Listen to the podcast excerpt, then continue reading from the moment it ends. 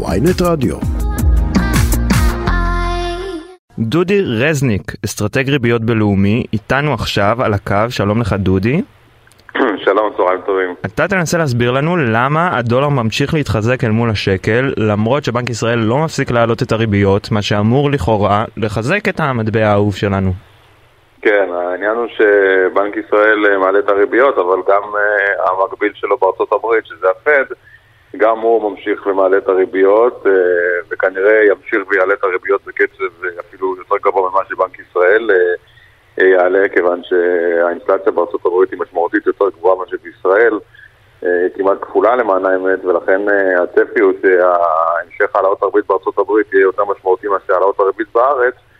מה שצפוי, מה שמחזק את הדולר בימים אלה. רק נגיד בשביל המאזינים שלנו, הדולר קפץ היום ל-3.58 שקלים, כן. זה 1.56 אחוזים ביום, זה זינוק נכון. מטורף למטבע. נכון. האירו עלה ל-3.4774, שזה עלייה של 0.62 כן. אחוזים. למה גם האירו מתחזק מאותה סיבה? מתחזק כי האירו בעצם הוא בעצם פונקציה של, ה, של המשחק בין האירו לדולר בעולם וברגע שנקבע שער של שקל מול דולר באופן אוטומטי נקבע גם שער האירו מול השקל. אין, אין מסחר אמיתי באירו שקל בארץ.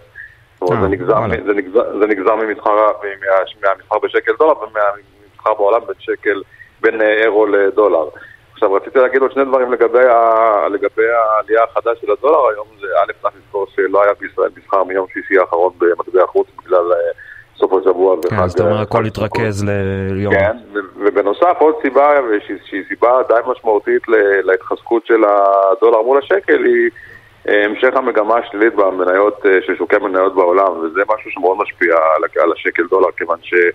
אה, בזמנים בהם המניות ממשיכות לרדת, בדרך כלל אה, אה, יש ביקוש טבעי של דולרים מצד גופים מוסדיים בישראל שמשקיעים בארצות הברית ולכן זה מה שמביא, זה גורם נוסף שדי לוחץ את השקל כלפי מטה ואת הדולר כלפי מעלה. כן, בוא נדבר על זה שנייה באמת, היה, היה נפילות uh, קשות בכמה ימים האחרונים בוול סטריט, נכון. היום uh, הבורסה חזרה לפעול, לפעול ונפלה בין 1 ל-2 אחוזים, זה לא כזה כן, נורא, אבל לא, זה די חד, לא אבל לא, לא מאוד. לא נורא, לא נורא, לא נורא בכלל ביחס למה שקרה בארצות הברית, בארצות הברית היינו, ראינו ביום שישי ירידות של סביב 3 אחוזים במדדים המובילים. למה בעצם? זה... אה, הסיבה העיקרית היא שביום שישי התפרסמו נתוני התעסוקה בארצות הברית שהיו, שהיו שוב נתונים די חזקים. מה שבעצם... חזקים זה טוב לכאורה.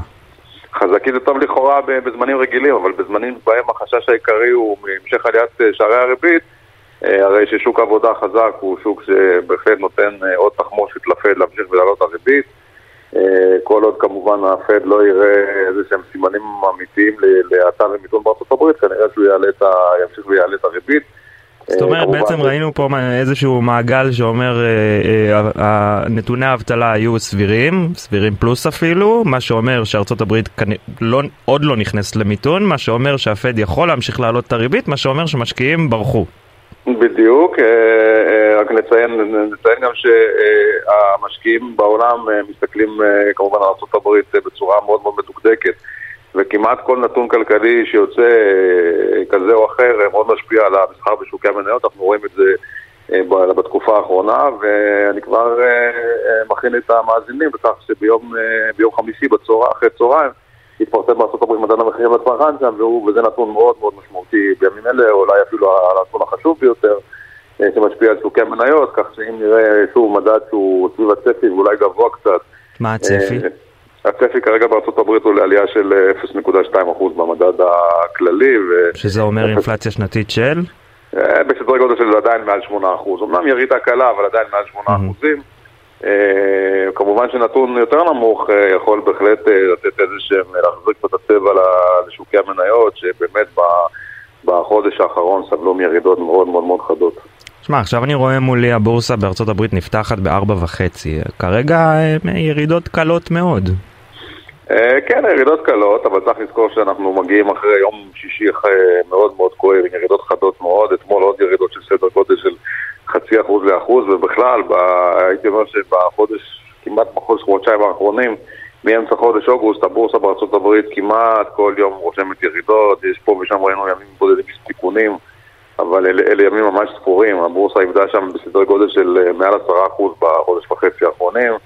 ואם אנחנו מסתכלים מתחילת שנה, אז המצב כמובן משמעותית הרבה יותר גרוע, עם ירידות של מעל 30% בנסדק ומעל 20% ב-S&P, וזה משהו... למרות שעד הירידות האחרונות היה לנו איזה שלושה שבועות של שקט יחסי עם עליות נחמדות. בישראל אתה מדבר. לא, דווקא בוול סטריט, לא? לפני שלושה שבועות, משהו כזה, היו היה, כמה היו, שבועות היה, חיוביים. היו, היה, היה תקופה חיובית מאוד בין אמצע יוני לאמצע אוגוסט, ששם היה באמת תיקון מאוד משמעותי למהלך הירידות של תחילת, של תחילת השנה, אבל mm-hmm. מי, למעשה מאמצע אוגוסט אנחנו כמעט, כמעט כל הזמן בתהליך של ירידות, והשנה הזאת היא באמת הולכת להיות שנה מאוד מאוד קשה למשקיעים. איזה ירידות שערים שלא ראו, לא נראו מאז 2008 בעת המשבר הפיננסי הגדול.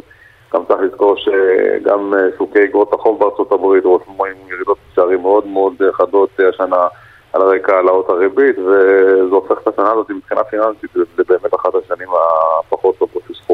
בואו בוא נחזור שנייה אל המטח. מניות מושפעות בין היתר בוול סטריט במיוחד גם מסוחרים uh, עצמאיים. כמה שוק המטח בישראל מושפע באמת מסוחרים עצמאיים או שזה עליות וירידות זה תלוי בעיקר בבנקים, במוסדיים? מי, מי קונה לא, מטח זה, בארץ? זה בעיקר מושפע מבנקים ומוסדיים, זה מושפע כמובן מכיוון הדולר בעולם. Mm-hmm. בארץ למשקיעים קטנים כאלה או אחרים כמעט ואין השפעה על המסחר במטח. אז איך זה משפיע עלינו בכל זאת? רק בקניות אה, בחו"ל ובדברים כאלה?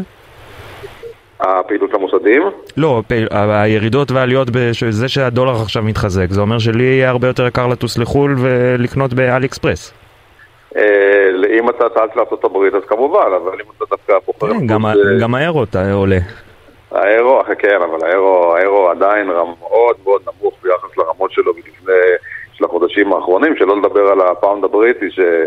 נמצא כמעט בשפל של מול השקל, שפל של קרוב ל-40 שנה.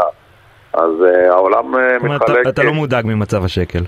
Uh, ממש לא, השקל בסך הכל, למעט ההיחלשות שלו מול הדולר, הוא רשם התחזקות כמעט מול כל המטבעות האחרים. מול הדולר זה כמו שאמרתי, זה גם הסיפור של הדולר בעולם שהוא מאוד חזק, גם הסיפור של, ה, כמו שאמרתי, של השפעת שוקי המניות. אבל השקל הוא בפירוש, אם אנחנו מנטרלים רגע את הדולר, אז השקל הוא בפירוש אחד המטבעות בעולם, וזה ביטוי בסך הכל למצב הכלכלי בישראל. תשמע, אני, אני זוכר בתור ילד, היינו טסים לחו"ל, היו אומרים לי, תכפיל ב-4 לדולר, תכפיל ב-5 לאירו, אנחנו כבר שנים לא שם, נכון, לא, נכון. לא המצב. נכון, היום אנחנו מכפילים ב-3.5 דולר ובערך 3.5 אירו, ומכפילים ב-4 פאונד. אה, ואני זוכר גם תקופות שהייתי מכפיל בפאונדים ב-7 ו-8 ואירו בכמעט 6. כן. לפני סדר גודל של 15 שנה, אז uh, בסך הכל uh, לכל מי ש... לכל אוכלוסיית הטסים, uh, בסך הכל המצב הוא בסדר גמור, uh, גם מול הדולר עדיין, אנחנו מדברים על שלושה וחצי שקלים ש"ח לדולר, זה לא... היינו כבר לפני 20 שנה בסדר גודל של חמישה שקלים לדולר. ו... כן, אפשר uh, להמשיך לחגוג. אפשר, מההיבט הזה אפשר לחגוג, רק שבאופן כללי אנחנו מסתכלים לתוך שנת 2023 והמצב הוא נראה לא כל כך טוב, זאת כנראה תהיה שנה של האטה כלכלית די משמעותית בעולם. כן. ממש לפני שהיינו לשידור ראיתי שה-IMF חותך שוב את תחזיות הצמיחה. כן, 2.9 אחוז כן. צמיחה. ומזהיר משנה קשה יחסית. למרות שתקן אותי אם אני טועה, אבל עדיין מדובר על צמיחה, לא מדובר על מיתון. תראה, כשאנחנו מדברים על שתיים, כשמדברים על מספר אחד שהוא לכל העולם, אז זה כמובן לוקח בחשבון המון המון מדינות שבחלקם צופות בצורה יותר גבוהה וחלקה בצורה פחות גבוהה, אבל אם אנחנו מסתכלים על המדינות העיקריות שמעניינות אותנו, אז בארצות הברית הצמיחה במקרה הטוב תהיה סביב האפס, ובמקרה הפחות טוב כנראה תהיה שלילית, ובאירופה ובארצות הברית, סליחה, באירופה ובבריטניה כנראה נהיה בצמיחה שלילית בשנה הבאה. אבל אם, אם להיות אופטימי, אז לגבי ישראל אנחנו עדיין צופים צמיחה חיובית בשנה הבאה, של סדרי גודל של שלושה אחוזים, שזה בסך הכל ביחס למצב העולמי הוא, הוא בפירוט מצב טוב. בסדר גמור, דודי רזניק, תודה רבה לך, אסטרטג ריביות בלאומי שהיית איתנו היום. חג שמח שיהיה לך. חג שמח, תודה רבה לך.